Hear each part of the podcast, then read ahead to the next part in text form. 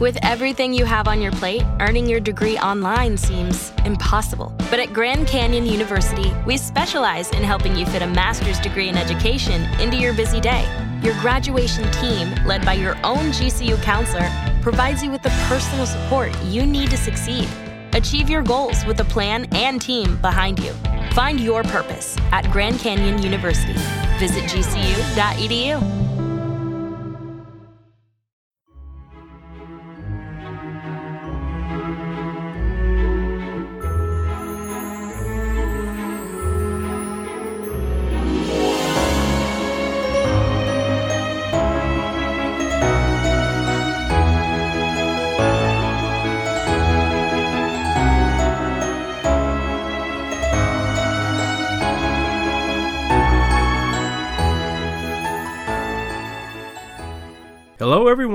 and welcome back to 1001 Greatest Love Stories, our latest podcast, which has been very well received by all of you, so thank you. I'm writing this intro on New Year's Day, 2020, and this will be the first of our 1001 Stories Network episodes to appear in this new year. Pardon my voice, please, as I was caught up with the flu, very rare for me, but here it was, and it was a mean one. To add to that, my left foot became too painful to stand on yesterday, and I'll have to wait until tomorrow or later to see a doctor. So here I am, headphones on, typing this intro with a smile and wishing all of you a Happy New Year. We're going to take you to London today. As you know, we've been looking for female guest hosts who wanted to try some reads, and we were contacted recently by Australian Erica Tippett, who volunteered to give us a good Louisa May Alcott read and she has done so beautifully here. Erica is and will be a great addition to this show, and she's a natural talent, so keep a lookout for future contributions from her. Louisa May Alcott was one of the most prolific and talented female American writers, and many of you know of her through her work, Little Women. I have never been in London, but I've long heard just how thick that fog can get, and there is probably no better short story in existence that describes that than this one Lost in a London Fog, which Alcott wrote in 1874. It was first published in the Youth's Companion and later in the Christian Register. The story involves two cheeky young American sisters who have just arrived in London and decide to challenge the propriety of the times by taking a hansom cab, which is a horse drawn carriage with a driver up top, to their boarding house destination in London, without a man to accompany them. But the fog soon closes in solidly around them, and after long, pointless riding through uncharted streets, they become convinced that their driver is lost or has fallen asleep. And now, Erica Tippett and Louisa May Alcott's Lost in a London Fog. Hi, I'm Erica Tippett, an aspiring writer and avid story lover from Melbourne, Australia. I'd like to say a big thank you to 1001 Stories Network for giving me the opportunity to guest host on the 1001 Greatest Love Stories podcast. I'm thrilled to bring you this classic story from Louisa May Alcott called Lost in a London Fog. We had been to tea with some friends in Shaftesbury Terrace and were so busy with our gossip that the evening slipped away unperceived till the clock struck half past ten. We were two lone ladies and had meant to leave early, as we were strangers in London and had some way to drive, so our dismay on discovering the lateness of the hour may be imagined. We had not engaged a carriage to come for us, knowing that a cab stand was nearby, and that a cab would be much cheaper than the snug broughams ladies usually secure for evening use. Out flew the little maid to get us a cab, and we hurried on our wraps, eager to be gone. But we waited and waited, for Mary Ann did not come, and we were beginning to think something had happened to her when she came hurrying back to say that all the cabs were gone from the neighbouring stand, and she had to run to another, where, after some delay, she had secured a hansom. Now it is not considered quite the thing for ladies to go about in hansom cabs without a gentleman to accompany them, especially in the evening. But being independent Americans, and impatient to relieve our weary hostess of our presence, we said nothing, but bundled in, gave the address, 24 Colville Gardens, Bayswater, and away we went. A dense fog had come on, and nothing was visible but a short bit of muddy street and lamps looming dimly through the mist. Our driver was as husky as if it had got into his throat, and the big, white horse looked absolutely ghostly as he went off at the breakneck pace which seems as natural to the London cab horse as mud is to London streets. Isn't it fun to go rattling round in this all out of doors style through a real London fog? said my sister, who was now enjoying her first visit to this surprising city. That remains to be seen. For my part, I'd give a good deal to be shut up, dry and decent, in a four wheeler. This is so very rowdy, I returned, feeling much secret anxiety as to the propriety of our proceeding. You are sure you gave the man the right direction? I asked, after we had driven through what seemed a wilderness of crescents, terraces, gardens, and squares. Of course I did. And he answered, All right, Mum. Shall I ask him if it is all right? said Em, who dearly liked to poke up the little door in the roof, which was our only means of communication with the burly, breezy cherub who sat up aloft to endanger the life of his fare. You may, for we have ridden long enough to go to St. Paul's. Up went the little door, and asked blandly, Are you sure you're going right, driver? No, mum, I ain't, was the cheering response breathed through the trapdoor, as Em called it, in a hoarse whisper. I told you where to go, and it's time we were there. I'm new come to London, mum, and ain't used to these parts yet, began the man. Good gracious, so are we, and I'm sure I can't tell you anything more than the name and number I have already given. You'd better ask the first policeman we meet, cried I, with the foreboding fear heavier than before. All right, mum. Down went the little door, and off rattled the cab. My irrepressible sister burst out laughing at the absurdity of our position. Don't laugh, Em, for mercy's sake. It's no joke to be wandering about this great city at eleven o'clock at night in a thick fog with a tipsy driver, I croaked with a warning pinch. He isn't tipsy, only stupid as we are, not to have engaged a carriage to come for us. He is tipsy. I smelt gin in his breath, and he is half asleep up there, I've no doubt, for we have passed one, if not two policemen, I'm sure. Nonsense! You wouldn't know your own father in this mist. Let Jarvie alone, and he will bring us safely home. We shall see, I answered grimly, as a splash of mud lit upon my nose, and the cab gave a perilous lurch in cutting round a sharp corner. Did anyone ever find a policeman when he was wanted? I never did, though they are as thick as blackberries when they are not needed. On and on we went, but not a felt helmet appeared, and never did escaping fugitive look more eagerly for the North Star than I did for a gleaming badge on a blue coat. There's the station! I shall stop and ask, for I'm not going slamming and splashing about any longer. Hi there, driver! And I poked up the door with a vigour that would have startled the soundest sleeper. Oi, oi, mum, came the wheezy whisper, more wheezy than ever. Stop at this station house and hail someone. We must get home, and you must ask the way. All right, Mum, came back the hollow mockery conveyed in those exasperating words. We did stop, and a star did appear when I, with all the dignity I could muster, stated the case and asked for aid. Policeman X gave it civilly, but I greatly fear he did not believe that the muddy faced woman with a croaky voice and the blonde damsel with curls, long earrings, and light gloves were really respectable members of the glorious American Republic.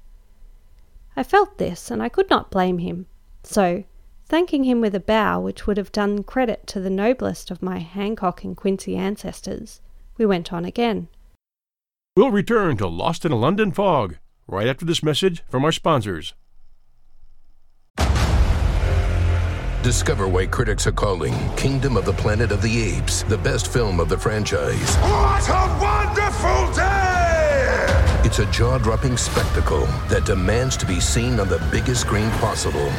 We need to go. Hang on. It is our time. Kingdom of the Planet of the Apes. Now playing only in theaters. Rated PG 13. Some material may be inappropriate for children under 13.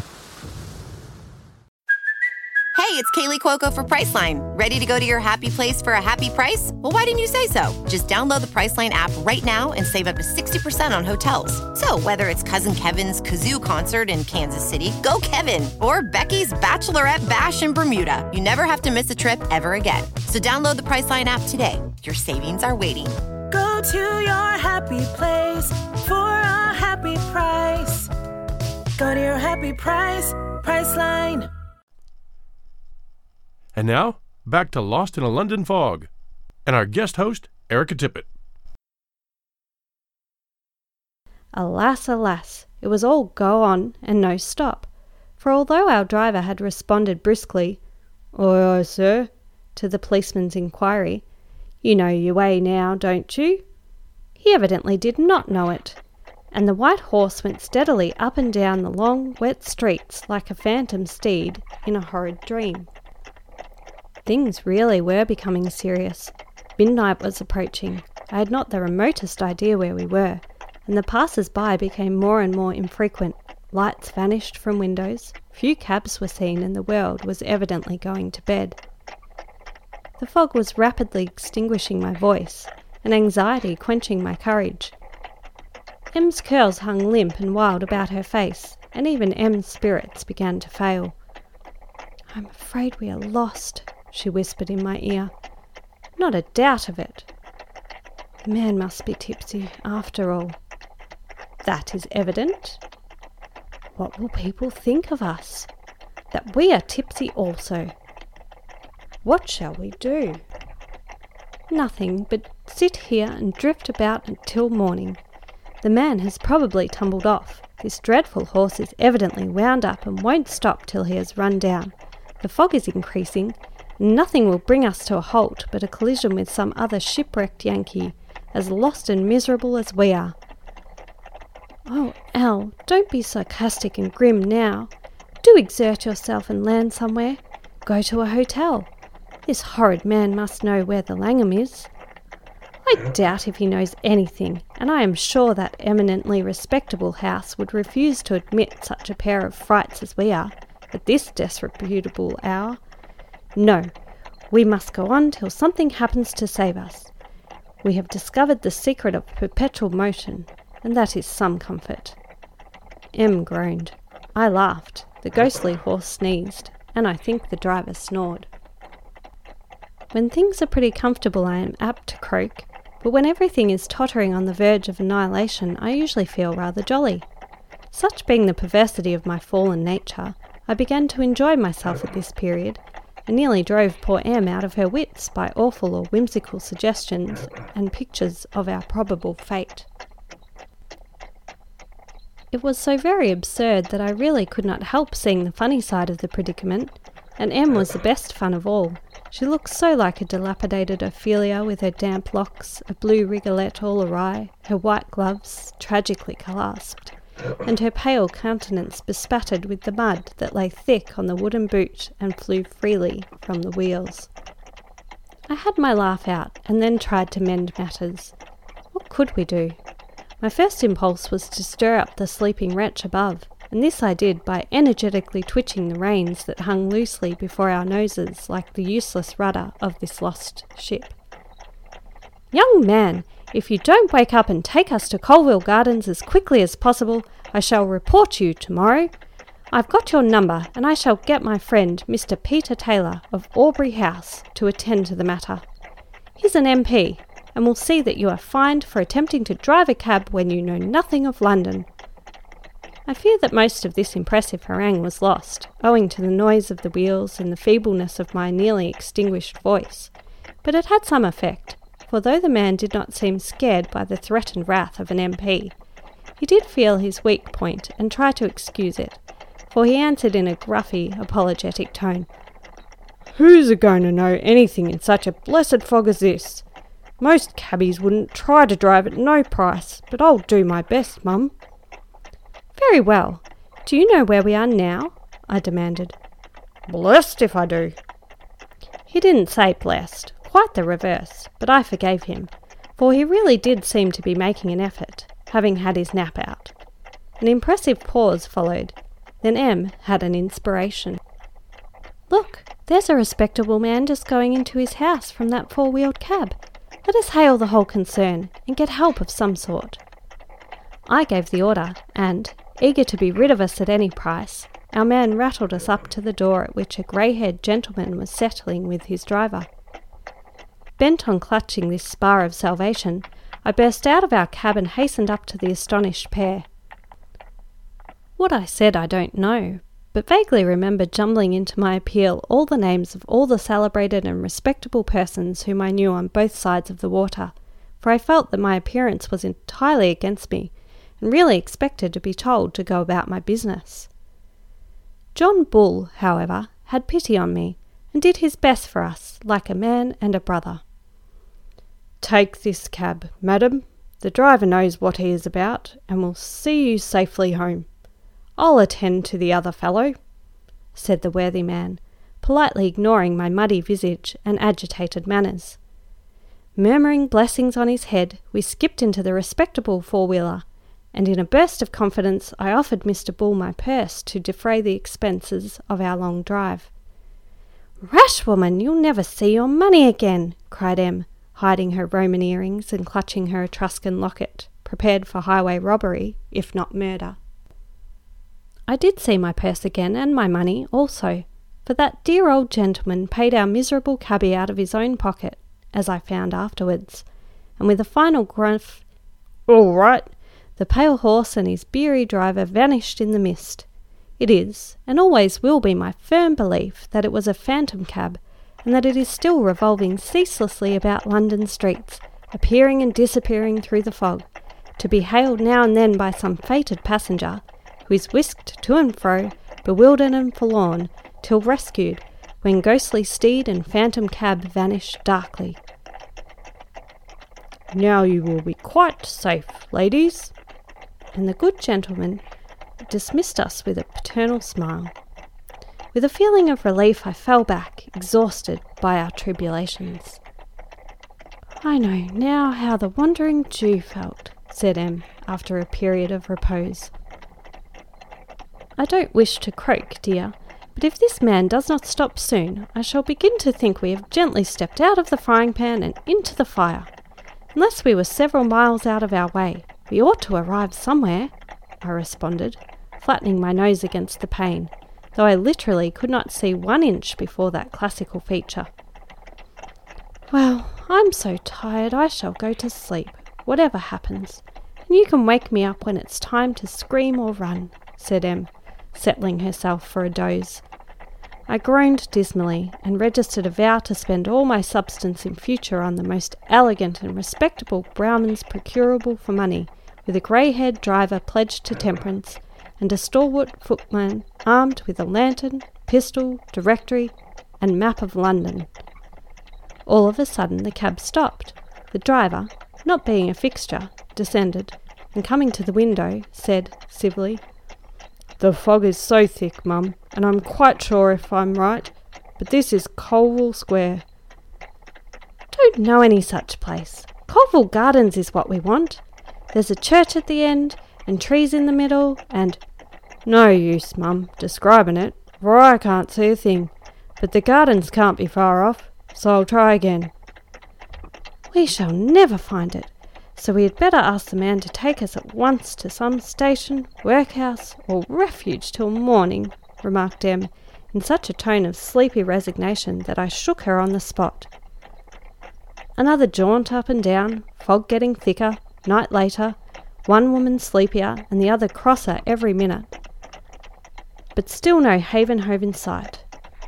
Presently the cab stopped with a decided bump against the curbstone, and the driver reappeared saying, with respectable firmness, My horse is beat out, and it's past my time for turning in. So if this ain't the place, I shall have to give it up, mum. It is not the place, I answered, getting out with the calmness of despair. There's a light in that house and a woman looking out. Go and ask her where we are, suggested Em, waking from her doze. Ready now for any desperate measure, I rushed up the steps, tried vainly to read the number, but could not, and rang the bell with the firm determination to stay in that house till morning at any cost. Steps came running down, the door flew open, and I was electrified at beholding the countenance of my own buxom landlady. My dear soul, where have you been? she cried, as I stood staring at her, dumb with surprise and relief. From the Crystal Palace to Greenwich, I believe. Come in, Em, and ask the man what the fare is, I answered, dropping into a hall chair and feeling as I imagined Robinson Crusoe did when he got home. Of course, that civil cabby cheated at me abominably. I knew it at the time, but never protested, for I was so glad and grateful at landing safely I should have paid a pound if he had asked it. Next day we were heroines, and at breakfast alternately thrilled and convulsed the other boarders by a recital of our adventures.